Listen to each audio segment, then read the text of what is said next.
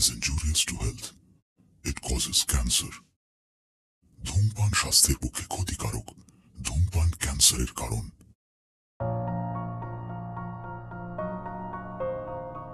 Haunted audio স্টেশনে আজ আপনি শুনবেন কৃষ্ণগুপ্তের গল্প, সিমি। কৃষ্ণগুপ্ত, জন্ম উনিশশো চুয়াত্তর সালের বারোই অক্টোবর কলকাতায়। তিনি মাধ্যমিকের সময় থেকেই লিখতেন। প্রথমে তার লেখার বিষয় ছিল শুধুই গোয়েন্দা কাহিনী, পরে থ্রিলার ও ভৌতিক গল্প লেখা শুরু করেন। দু হাজার তিন সালে শ্রীকৃষ্ণ ছদ্মনামে তিনটি ডিটেকটিভ গল্প বইমেলাতে ক্রাইম জোনে প্রকাশিত হয়। আজকের গল্পের জন্য লেখক শ্রী কৃষ্ণগুপ্তকে জানাই অসংখ্য ধন্যবাদ। শুনতে থাকুন আজকের গল্প সিমি।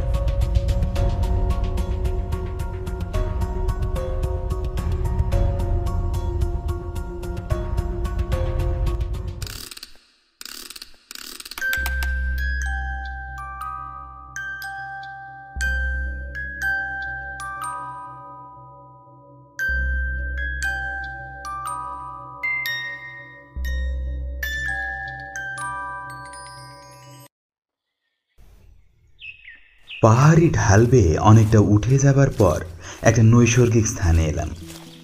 এখান থেকে সম্পূর্ণ সবুজ উপত্যকাটা পরিষ্কার দেখা যায়। নিজের রাস্তাটা এঁকে বেঁকে পাক খেয়ে ক্রমশ জঙ্গলে হারিয়ে গেছে। দুধারে বড় বড় পাইন, ফার, ওক, রডোডেন্টনের গাছ শোভা পাচ্ছে। এখন অবশ্য রডোডেন্টন ফোটার সময় নয়, এখন ভরা শীতকাল। তাই পাহাড়ের সেরা লালি গুড়াস দেখার সৌভাগ্য এখন আর হলো না। তবে পাখি দেখার বাসনা ভালোভাবেই মিটে গেল। বেশিরভাগেরই নাম অজানা। তবু সবুজ, লাল, হলুদ, কত রকমের ছোট, বড় পাখি এগাছ ওগাছ করে বেড়াচ্ছে। আমার কাজ শুধু তাদের কোলাহল, মুখরতাকে ক্যামেরা বন্দি করা। যারা কোলাখাম এসেছে, তারা জানে কি ব্যাপক সৌন্দর্য এই পাহাড়ি জনপদটি। এর একদিকে ঋষভ আর অন্যদিকে লাভা। আর একপাশে যত দূর চোখ যায় ন্যাওড়া ভ্যালি অভয়ারণ্য। জায়গাটার আসল মাধুর্য তো এখনও বলিনি। মাউন্ট কাঞ্চনজঙ্ঘা দেখার অন্যতম সেরা স্থান এই কোলাখাম। আর রেড পান্ডা দেখার সেরা জায়গাও বটে। যাই হোক, হাঁটতে হাঁটতে কত দূর চলে এসেছি নিজের অজান্তে খেয়াল করিনি। পেছনে ফিরে দেখলাম রিজু উধাও। আমি যে রিসোর্টটাতে উঠেছি, রিজু হলো তার কেয়ারটেকারের দশ বছরের ছেলে। আমার এখানকার গাইড মাত্র পঞ্চাশ টাকায় রফা হয়েছে ওর সাথে। এতক্ষণ সঙ্গেই ছিল। একটা গুলতি নিয়ে পাখি মারতে বেরিয়েছে। এখন আর দেখছি না। জানুয়ারির পরন্ত বিকেল, তাই ঝপ করে সন্ধে নামলো। তাড়াতাড়ি ক্যামেরা, বাইনোকুলার গুটিয়ে পাহাড়ের ঢাল বেয়ে নামতে লাগলাম। কারণ, এখানে হিমালয়ান ভালুকের খুব উপদ্রব। চিতাও নাকি আসে মাঝে মধ্যে। ছেলেটাকে দেখলে খুব বকে দেব। আমায় ছেড়ে পালালো কোথায়?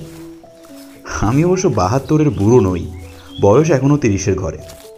মোটেও বুড়ো হইনি, হলে ভিন রাজ্যে একা একা অ্যাডভেঞ্চারে আসতাম না।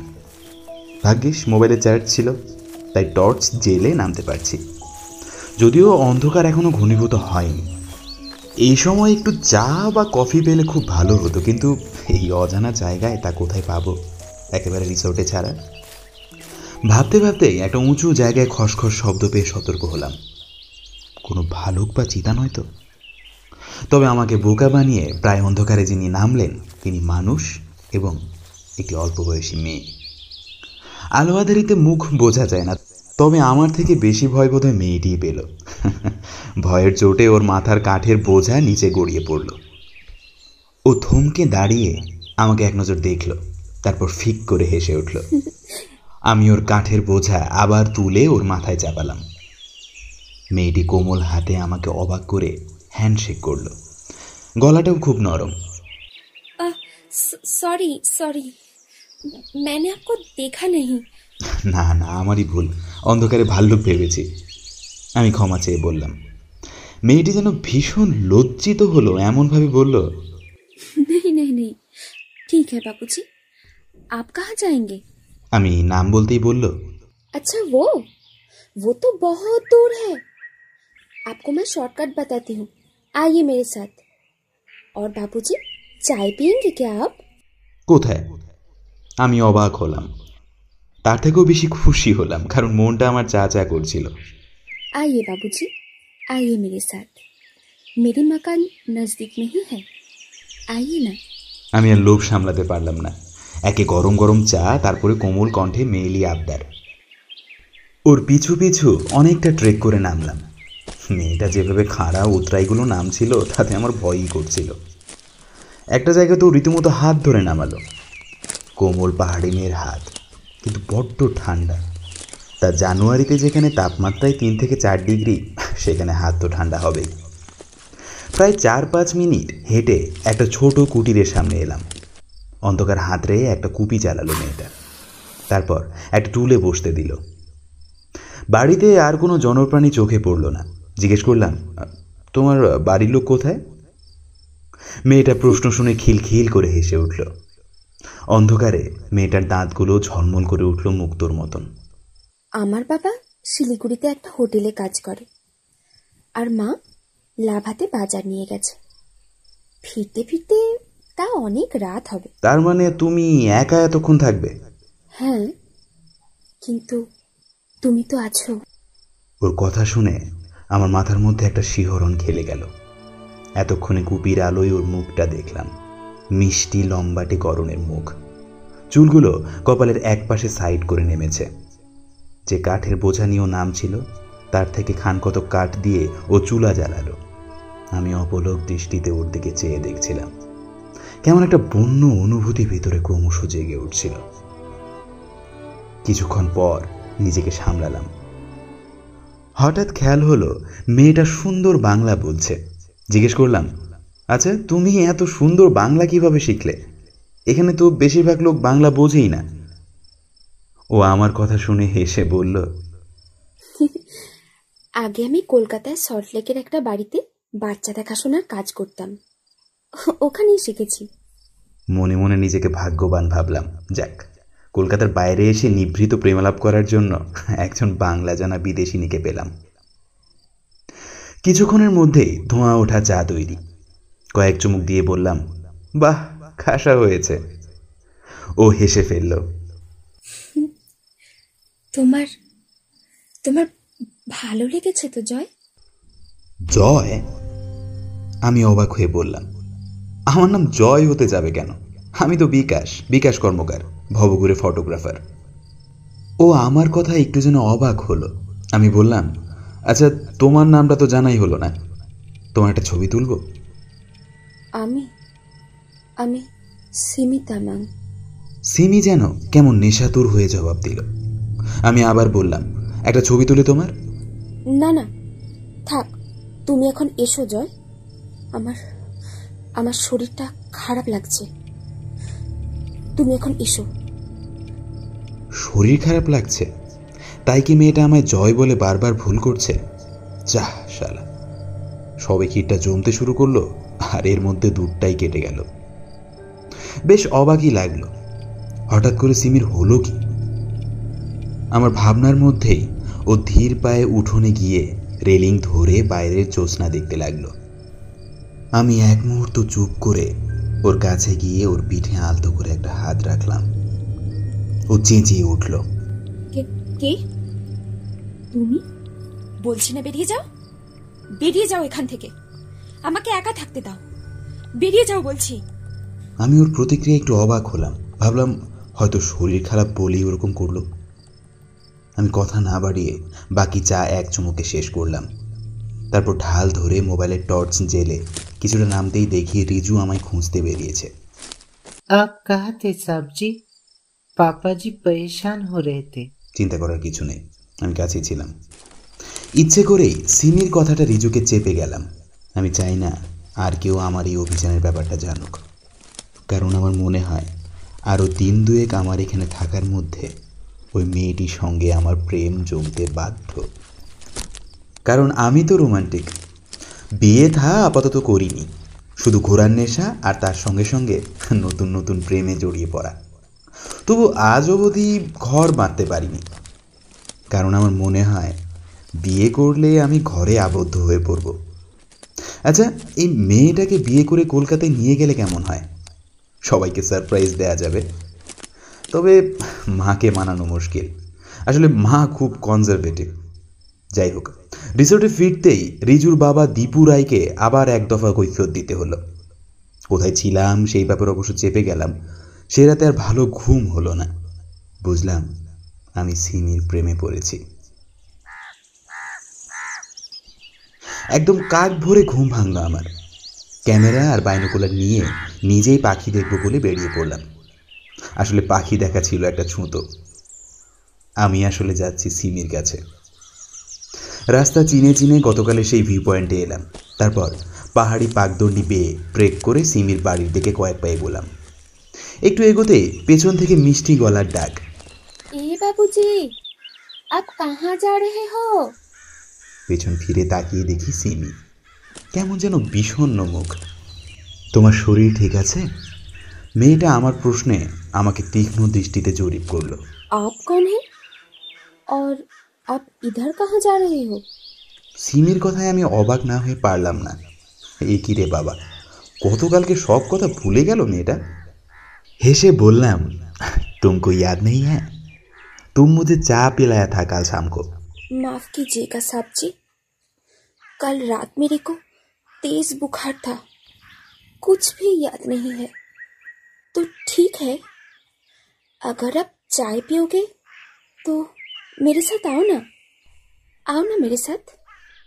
এবার মিষ্টি করে হাসলো সিমি যেন মুক্ত ঝরে পড়ল ওর হাসিতে একটা পাকদণ্ডি বেয়ে আমরা নিচে নামলাম। গত রাতে দেখিনি কি অপূর্ব জমিতে সিমিদের ছোট বাড়িটি। বাড়ি না বলে কুটির বলাই ভালো, তবে পর্ণ কুটির না। পাহাড়ি ধুপি কাঠের ঘর। বাড়ির উঠোনে শাড়ি দিয়ে টবে রং বেরঙের ফুলের গাছ লাগানো। নিকান উঠোন। শুনেছি এনারা খুব শৌখিন হয়, তাই এখানে না এলে জানতাম না। বাঁশের ডিজাইনার রেলিং দিয়ে খাদের দিকটা ঘেরা। আমি রেলিং ধরে দাঁড়িয়ে দূরে শ্বেত শুভ্র কাঞ্চনজঙ্ঘার মনোমুগ্ধকর দৃশ্য দেখতে দেখতে মোহিত হয়ে গিয়েছিলাম হঠাৎ মিহি সুরের ডাকে পেছনে তাকালাম ये लीजिए बाबूजी आपकी चाय চায়ের কাপটা হাতে নিয়ে অপলক দৃষ্টিতে চেয়ে রইলাম সিমির দিকে সত্যি কি অপরূপ রূপ তার আমার বিরামহীন দৃষ্টিতে ও লজ্জা পেয়ে চোখ সরিয়ে নিল এই সিমি তুমি আমায় বিয়ে করবে হাজার চেষ্টা করেও এই প্রশ্নটা চাপতে পারলাম না। মুখ ফসকে বেরিয়ে গেল। সিমি আমার মুখের দিকে অবাক হয়ে তাকিয়ে রইল কিছুক্ষণ। তারপর মুখ নামিয়ে বলল বিশ রুপিয়া দিচ্ছি বাবুজি। চায়কা দাম। ওর হঠাৎ নির্বাক হয়ে যাওয়াটা আমায় খুব আঘাত করল। আচ্ছা আমি কি খুব ভুল করলাম ওকে বিয়ের প্রস্তাব দিয়ে? কি জানি হয়তো আঘাত পেল কিংবা আমাকে ধান্দাবাজ ভাবলো। আমি বিশ টাকা হাতে দিয়ে কথা ঘোরাবার জন্য বললাম, বাহ, খুব ভালো হয়েছে তো চাটা। ও ম্লান হাসলো, কোনো কথা বলল না। রান্নাঘরে নিজের কাজ করতে লাগল। মেয়েটাকে কাল কিছুক্ষণের জন্য যেরকম উচ্ছ্বাসপ্রবণ দেখেছিলাম, এখন একদমই যেন অন্যরকম লাগল। আমি চায়ের কাপটা রেখে আবার রাস্তায় এলাম। রাস্তা না বলে যদি অন্য কিছু বলা যেত তবে ভালো হতো। বড় বড় বোল্ডারে চলা পথ। এখন বেশ রোদ উঠেছে, তবে জোর নেই। খিদেও পেয়েছে। আমি রিসোর্টে ফিরে প্রাতরা সেরে আবার বেরোলাম। হাতে ক্যামেরা আর বাইনোকুলার ছিল। তবে মিথ্যে বলব না, আমি সিমির খোঁজে বেরোলাম। কিন্তু সিমির বাড়ি গিয়ে ওকে পেলাম না। কৌতূহলবশত ওদের উঠোনের নিচের পাকদণ্ডি দিয়ে কিছুটা নামলাম। একটা জলের শব্দ কানে আসছে। অনেকটা নিচে নামার পর একটা ছোট ঝোড়া দেখতে পেলাম। এখানকার বিখ্যাত ঝোড়া সাঙ্গে ফলস হলেও ছোটোখাটো অনেক ঝোড়াই আছে, যেগুলো বর্ষাতে সক্রিয় হয়, বাকি সময় শুকিয়ে যায়। ভাগ্য ভালোই বলতে হবে যে এই জানুয়ারিতেও ঝোড়াটা শুকিয়ে যায়নি। আমি ক্যামেরা বার করে ঝোড়ার ছবি তুলতে গিয়ে হঠাৎ স্থির হয়ে গেলাম। ঝোড়ার নিচে সিমি অর্ধনগ্ন অবস্থায় স্নান করছে। আমি হাঁ করে ওর দিকে তাকিয়ে রইলাম কিছুক্ষণ। এর আগে যে সিনেমা পত্রিকাতে অর্ধনগ্ন মহিলা দেখিনি তা নয়, কিন্তু আমি আসলে প্রকৃতির উপাসক। সারা বছর কাজের ফাঁকে এধার ওধার ঘুরে বেড়াই। কোনো মহিলার প্রতি কখনো সেভাবে আকৃষ্ট হইনি। কিন্তু আমি অজান্তেই ভুল করে ফেলেছি। হে ঈশ্বর আমি তুমি ক্ষমা করো। আমি জানি আমি পাপ করছি, কিন্তু আমার চোখকে আমি কীভাবে বসে আনব? আমায় তুমি ক্ষমা করো। কতক্ষণ ওভাবে দাঁড়িয়েছিলাম জানি না। হাত থেকে ক্যামেরাটা গড়িয়ে নিচে জলে পড়ে গেল। আর তার শব্দে সিমি লাজুক চোখে আমার দিকে তাকালো। কোনো প্রতিক্রিয়া দেওয়ার আগেই ও পেছনে ঝোপের আড়ালে অদৃশ্য হয়ে গেল। আমি নিজেকে তখন পৃথিবীর সবচেয়ে বড় পাপি ভাবতে শুরু করেছি। তাড়াতাড়ি সিঁড়ি ভেঙে উঠে সোজা রিসোর্টে। তখন আনমনা অবস্থায় খেয়াল করিনি ক্যামেরাটা ওখানেই ফেলে এসেছি। দুপুরে লাঞ্চের পর একটা ঘুম দিলাম। স্বপ্নে দেখলাম সিমি আমার মাথায় হাত বুলিয়ে দিচ্ছে। আমি বেশ আপ্লুত হলাম। ঘুম ভাঙতেই পরক্ষণেই বুঝলাম এটা সিমি নয়, রিজু। বিকেলে জঙ্গলের মাঝে পাড়ার ছেলেরা ভলিবল খেলতে যাচ্ছে, তাই ও আমায় ডাকতে এসেছে। তাড়াতাড়ি তৈরি হয়ে বেরিয়ে পড়লাম। ন্যাওরা ভ্যালি অভয়ারণ্যের ভেতরে কয়েকটা গাছ কেটে একটা মাঠ তৈরি হয়েছে। বেশ কিছুক্ষণ খেলা দেখার পর একটু হাঁটতে ইচ্ছে হলো। অথচ তাকিয়ে দেখলাম রিজু হাপিস অগত্যা একাই জঙ্গলের পথ ধরে নিচে নামতে লাগলাম। কিছু দূর আসার পর একটা বড় নাম না জানা পাখি দেখে স্থির হয়ে দাঁড়ালাম। পাখিটা খুব উঁচু একটা গাছের ডালে বসতেই ঘাড় উঁচু করে দেখতে লাগলাম। কপাল এমন খারাপ যে ক্যামেরাটাও ফেলে এসেছি। হঠাৎ কেউ একজন হাতটা ধরে টানতেই কারেন্ট খাওয়ার মতো চমকে গেলাম। পেছনে হাসি মুখে সিমি দাঁড়িয়ে। আমাকে আরও অবাক করে ক্যামেরাটা আমার চোখের সামনে নাচিয়ে পরিষ্কার বাংলায় বলল এই যে এটা ফেলে এসেছিলে না? তাই এলাম ফেরত দিতে। আমি উত্তরে কি বলব ভেবে পেলাম না। লজ্জিত হয়ে বললাম সরি কিছু মনে করবেন না। তখন না বুঝে ঝোড়ার পাশে নেমেছিলাম। ও কিছু না বলে দুষ্টুমি ভরা চোখ বড় বড় করে আমার দিকে তাকালো। তারপর অত্যন্ত ঘনিষ্ঠ হয়ে আমার হাতটা চেপে ধরল। আমার পা ক্রুদ্ধ হয়ে গেল। সারা শরীরে শিহরণ খেলতে লাগল বারবার। নিজের চোখকে বিশ্বাস করতে পারছিলাম না। আচ্ছা যে মেয়েটা কাল বিকেলে আর আজ সকালে এমন আচরণ করল, সে এখন এভাবে আচ্ছা ও কি আমায় পছন্দ করতে শুরু করেছে? আমি এর আগে অনেকবার দার্জিলিং জেলার বিভিন্ন স্থানে ঘুরেছি। এখানকার মেয়েদের সাথে অনেক বাঙালি ছেলেরই সম্পর্ক গড়ে উঠেছে। কলকাতার অনেক পরিবারেই আজ এখানকার মেয়েরা চুটিয়ে সংসার করছে এবং সপরিবারে খুশিও আছেন। তাছাড়া আমি বরাবরই জাতপাতের সংকীর্ণতার ঊর্ধ্বে তাই দুটি ভিন্ন সংস্কৃতির মিলনে আনন্দ পাই। তাই সত্যি যদি সিমিকে বিয়ে করতে পারি তবে খুশি হব। কিন্তু কথা তো তা নয়। গতকাল বিকেল থেকে ভালো লাগার পর্বটা একতরফা আমারই ছিল। তাই আজ হঠাৎ সিমির পরিবর্তনে বেশ একটু অবাকই হলাম।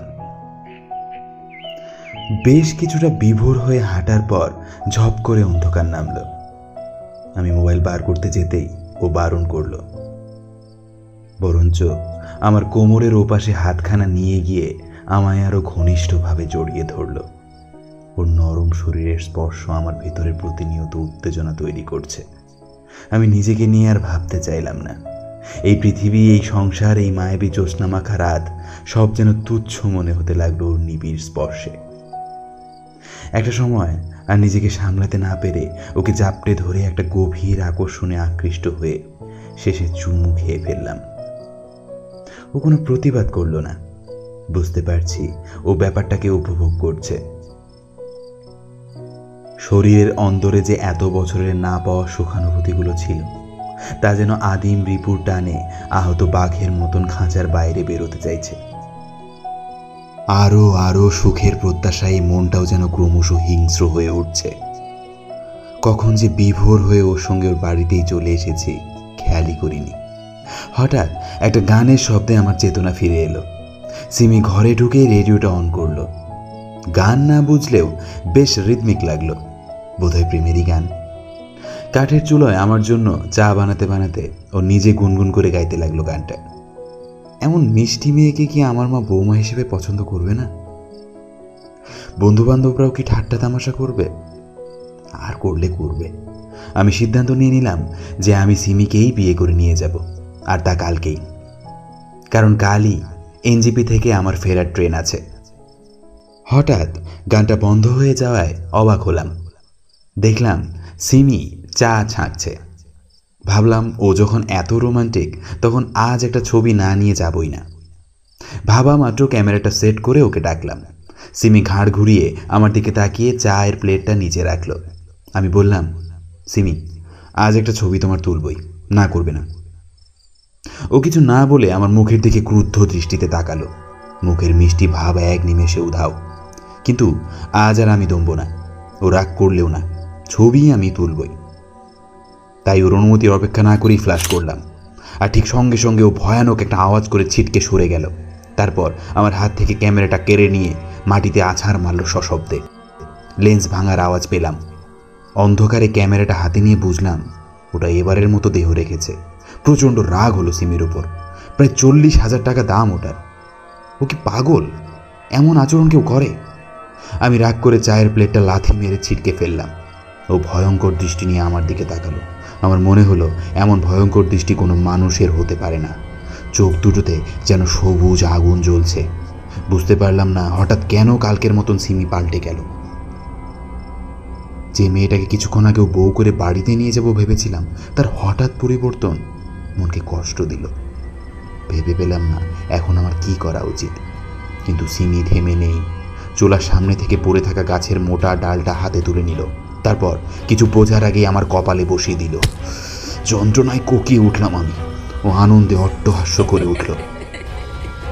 যে মিষ্টি গলাটা আমি কাল থেকে শুনেছি, এটা একদম আলাদা, কর্কশ আর ভয়ঙ্কর। কপালে হাত দিয়ে বুঝলাম রক্ত পড়ছে ঘন ঘন। কোনো মতে ঘর থেকে নিচের উঠোনে গড়িয়ে পড়লাম। ও আমার উপর চেপে বসল। তারপর প্রবল পরাক্রমে আমার নাক, কান, গলা, বুক, আঁচড়ে, কামড়ে ক্ষত বিক্ষত করতে লাগল। আমি ওর সঙ্গে শক্তিতে পেরে উঠলাম না। কিছুক্ষণের মধ্যেই জ্ঞান হারালাম।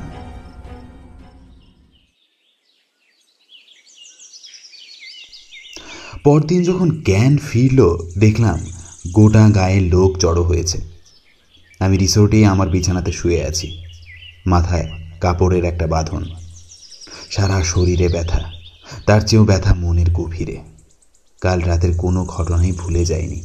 দেখলাম রিজু আর ওর বাবা দীপুরাই আছে এই ভিড়ের মধ্যে। ওই প্রথম প্রশ্নটা করল। স্যার আপ উস জায়গা গ্যা কায়সে আমি উত্তর না দিয়ে উঠে বসলাম। তারপর সিমিকে নিয়ে সব ঘটনা বিস্তারিতভাবে বললাম। কেউ কোনো কথা না বলে চুপ করে সব শুনল। তারপর দীপুরাই বলল यही तो हमारा गांव का कलंक है सर কলঙ্ক কিসের কলঙ্ক আমি অবাক হয়ে জিজ্ঞেস করলাম শুনুন বাবুজি মাঝখান থেকে একজন বয়স্ক গ্রামবাসী বলল আমি বাংলা জানি কারণ আমি শিলিগুড়িতে কাজ করি আর যে সিমি নামে মেয়েটাকে নিয়ে আপনি এত স্বপ্ন বুনলেন তিন বছর আগে আপনাদের কলকাতার জয় নামে একটা লেরকা ওকে নষ্ট করে খাদে ফেলে দিয়ে খুন করে। তার মানে? সারা শরীরে শিহরণ খেলে গেল। কি বলছেন? ঠিক কি বলছি। ওই ছেলেটাকেও বড় ভালোবাসতো। শয়তানটা তারই সুযোগ নিয়েছে। তারপর ওর চোখ পড়ে রিমির উপরে। আর তারপর থেকে প্রতিদিন সন্ধেবেলায় ওর বোন রিমির ওপরও ভর করে। আর যারা রিমির আব্রু নষ্ট করতে আসে তাদের উপরও চড়াও হয়। আর এইভাবেই এই তিন বছরে জয়সহ তিন পর্যটক মারা গেছে। কারণ ওরা রিমিকে ভোগ করতে চেয়েছিল। সিমি ঢাল হয়ে বাঁচিয়েছে। কথার সত্যতা যাচাই করার জন্য ভিড়ের মধ্যে থেকে একটা মেয়েকে টেনে হিচড়ে ওর সামনে আনা হতেই ও হকচুকিয়ে গেল। আরে এ তো সিমি। ওর মুখের কথা কেড়ে নিয়ে লোকটি বলল কি ভাবছেন? এ সিমি? ভালো করে দেখুন এ কপালে কাটা দাগ আছে। যা সিমির কোনো দিন ছিল না। সিমি বাংলা জানতো, আর এ জানে না। আর এ ব্যাপারে আমার থেকে বেশিও কেউ জানে না। লোকটার কথা শুনে এবার সত্যি আমার মনে হলো, কাল সকালে আমি রিমিকেই দেখেছিলাম। কারণ কাটা দাগটা এবার আমার মনে পড়েছে। আর সত্যিই তো, সকালে রিমি আমার সঙ্গে হিন্দিতে কথা বলছিল। পরক্ষণেই জিজ্ঞেস করলাম, আপনি কীভাবে এত নিশ্চিত করে বলছেন যে কাল রিমি নয়, সিমি আমাকে আঘাত করেছে? এটা তো রিমিও করতে পারে। এখনকার দিনে এসব ভর হওয়া ভূত এসব কেউ মানে? লোকটা বলল আমি নিশ্চিত করলাম কারণ কারণ আমি ওদের বাবা নরেন্দ্র তামা। কাল প্রায় কাল প্রায় সাত দিন পর বাড়ি ফিরেছিলাম। হঠাৎ চিৎকার শুনে আপনাকে আক্রান্ত হতে দেখলাম। আমি না এলে হয়তো আপনি বাঁচতেনই না। ওনাকে ধন্যবাদ জানিয়ে বললাম। অসংখ্য ধন্যবাদ দাদা। না, ধন্যবাদ দিয়ে আপনাকে ছোট করব না। কিন্তু আমি তো সিমিকে কিছু করিনি। ওকে বরঞ্চ বিয়ে করে সংসার পাততে চেয়েছিলাম। তার জন্য এত বড় শাস্তি পেতে হলো? দেখুন স্যার, আপনি কি করেছিলেন না কিছু করেননি, তার কোনো প্রমাণ আমার কাছে নেই। আর রিমিও কিছু বলতে পারবে না। সুতরাং একটা ঘটনা যখন ঘটেছে, তখন ধরে নিতে হবে কিছু ঘটেছে। কিন্তু কিন্তু সেই সব নিয়ে আমার কোনো মাথা ব্যথা নেই। তবে যে স্বপ্ন নিয়ে আপনি এগিয়েছেন তা বাস্তবায়িত করতে অসুবিধের কোথায়? হ্যাঁ, আমি বলতে চাইছি যদি আপনার আপত্তি না থাকে তবে তবে রিমিকে রিমিকে আপনার হাতে তুলে দিতে চাই। দেখুন সিমির কোনো সিমির কোনো অস্তিত্ব নেই। সে মৃত। আপনি যদি রিমিকে বিয়ে করেন তবে হয়তো আর বারবার ওকে ওর শরীরে এখানে ফিরে আসতে হবে না। আমি তো এটাই চেয়েছিলাম। রিমি বা সিমি, একটা নামের আড়াল মাত্র। আসলে তো একটাই সত্তা।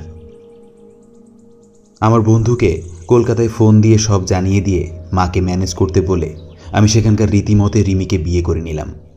কিন্তু সবশেষে কলকাতায় ফিরে সব ছবির প্রিন্ট বার করার সময় দেখলাম একটাই ছবি মিসিং। সিমির যে ছবিটা তুলতে গিয়েও খেপে গেল, ওইটা আর পাওয়া গেল না।